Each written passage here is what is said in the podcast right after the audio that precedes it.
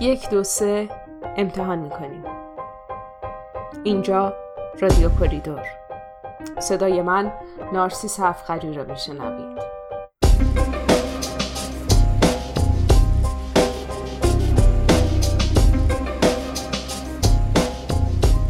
سلام، امیدوارم سالم باشید یا اگر خدای نخواسته بیماری دارید در مسیر بهبود باشید.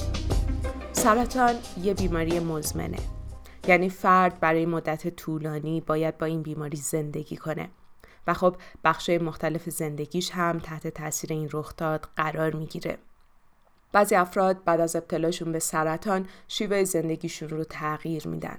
توی این برنامه میخوایم در مورد لیستی از کارهایی صحبت کنیم که بهتون کمک میکنه تا زندگی طبیعیتون رو بعد از ابتلا به سرطان دنبال کنید و همچنان از زندگی لذت ببرید.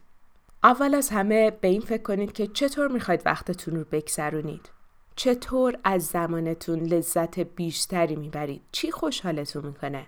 خیلی از افراد سعی میکنن که بعد از ابتلاشون به سرطان به یه سمت و سوی برن که بیشتر از زندگیشون لذت ببرن، کارهایی رو بکنن که بیشتر خوشحالشون میکنه.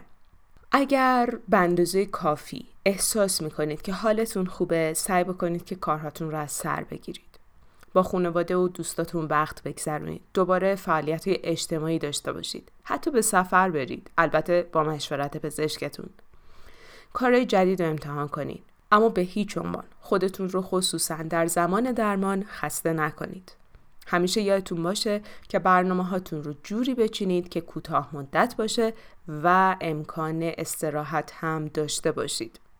یادتون باشه که چون سرطان در خونه شما رو زده، قرار نیست احساس کنید که دیگه نباید بخندید. اگر بزلگو هستید، سعی بکنید عادت بزلگوییتون رو ادامه بدید. برای خیلی از افراد بزلگویی یه روشیه که بهشون کمک میکنه احساس بکنن اوضاع تحت کنترله. در ضمن خندیدن و بزلگویی باعث میشه که مغز هورمون‌ها و مواد شیمیایی رو درون خون ترشح بکنه که ماهیچه‌ها و در نتیجه بدنتون رو ریلکس تر کنه. سعی بکنید که توی شبکه‌های اجتماعی ویدیوها و عکس‌های خنده‌دار ببینید و بیشتر فیلم‌ها و سریال‌های کمدی نگاه کنید. اگر شما کسی رو میشناسید که مبتلا به سرطانه، حتما سعی بکنید وقتی میبینیدش و یا تلفنی باهاش صحبت میکنید بخندونیدش. نکته بعدی که خیلی مهمه و میتونه خیلی کمکتون بکنه تا انرژیتون رو به دست بیارید، اینه که فعالیت فیزیکی و یا ورزش رو توی برنامه روزانه‌تون داشته باشید. تحقیقات نشون دادن که انجام پیاده روی، یوگا، شنا، دوچرخه سواری و فعالیت ورزشی از این دست میتونن کمکتون بکنن که سرحالتر باشید و انرژی بیشتری احساس کنید. همینطور کمک میکنن کمتر دچار یبوست بشید، ذهنتون رو آزاد کنید، کمتر استرس داشته باشید و البته اشتهاتون هم بیشتر باشه. اما یادتون باشه که اگر در حین درمانید به خودتون فشار نیارید. زمان ورزش و یا فعالیت فیزیکیتون باید کوتاه باشه و تعداد دفعاتش رو در روز میتونید بیشتر بکنید. مثلا من همیشه توصیه میکنم به مراجعینم که اگر احساس میکنید زود خسته میشید، به جای اینکه یک روب ورزش بکنید، سه تا پنج دقیقه ورزش بکنید.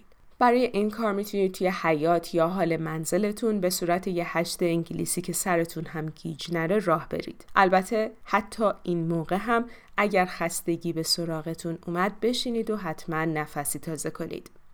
نکته بعدی اینه که افراد عمدتاً دوست دارن که خیلی سریع برگردن سر کار. کار کردن نه تنها کمک میکنه که دغدغه مالی برای افراد کمتر بشه، بلکه باعث میشه که احساس کنن شرایط تحت کنترلشونه و روال عادی زندگیشون مخدوش نشده. دقیقاً همون هدفی که ما اینجا دنبال میکنیم توی این بحثمون. قبل از اینکه سر کار برگردید، حتما حتما حتما با پزشکتون مشورت کنید. بعد از اون هم بهتره که با همکاران و رئیستون خصوصاً در مورد برگشتتون به کار صحبت بکنید. شاید لازم باشه که ساعت کاریتون رو تغییر بدید یا لازم باشه نوع کارتون رو یه مقدار سبک‌تر بکنید. فقط به یاد داشته باشید که همیشه اولویتتون شما و درمانتون باشه. هیچ وقت بیشتر از حد تواناییتون کار نکنید. خودتون رو با دیگران هم مقایسه نکنید، حتی اگر اون دیگران افرادی باشن که قبلا دوره درمان سرطان رو سپری کردن. چون ممکنه مثلا بعضی از افراد در طول دوره شیمی درمانی و یا پرتو درمانیشون اصلا احساس خستگی نکنن یا خیلی کم احساس خستگی بکنن و توانایی لازم رو برای کار کردن داشته باشن، ولی افراد دیگه ممکنه خیلی زود احساس خستگی بکنن و لازم باشه تا انتهای دوران درمانشون حتی کار نکنن. پس خودتون رو با دیگران مقایسه نکنید. همکارانتون ممکنه در مورد برگشتتون به کار و دیدن مجددتون واکنش‌های مختلفی داشته باشن، پس براش آماده باشید. سعی بکنید قبل از برگشتن سر کار اونا رو در جریان حالتون قرار بدید. باهاشون تلفنی صحبت کنید، بهشون ایمیل بزنید، بهشون پیغام بدید توی تلگرام مثلا. این کار باعث میشه که روزای اول برگشتتون به کار براتون آسان‌تر باشه. یادتون باشه بعد از برگشت به کار برخوردهای متفاوتی رو خواهید دید. برخی از همکارانتون شروع میکنن حمایت کردن از شما و سعی میکنن که همه جوره شرایط کاری رو براتون تسهیل بکنن. ولی خب بعضیا هم ممکنه باعث خشم و اضطرابتون بشن. برخیشون هم حتی نمیدونن که چطور باید برخورد کنن و چطور حمایتشون رو نشون بدن. و بعضیام ممکنه فکر کنن که شما هنوز آمادگی لازمو برای کار کردن ندارید. اون دسته از همکارانتون که ازتون حمایت نمی کنن احتمالاً نگران شما یا خودشون هستن.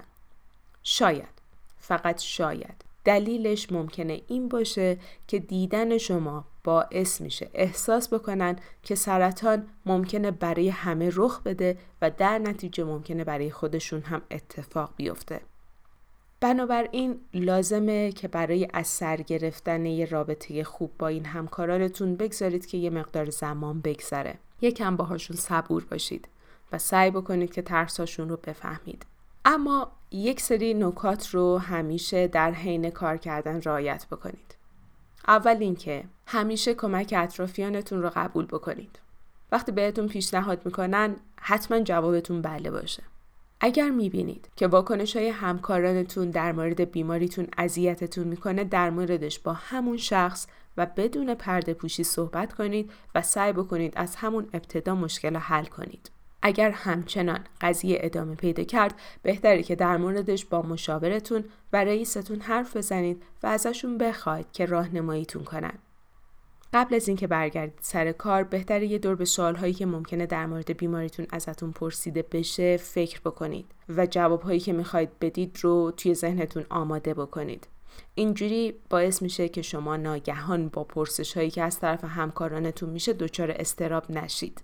البته بدونید که هیچ اجباری برای جواب دادن به سوال‌ها ندارید و اگر سوالی ناراحتتون میکنه میتونید بهشون بگید که در موردش دوست ندارید صحبت کنید. خب امیدوارم از برنامه امروز استفاده کرده باشید.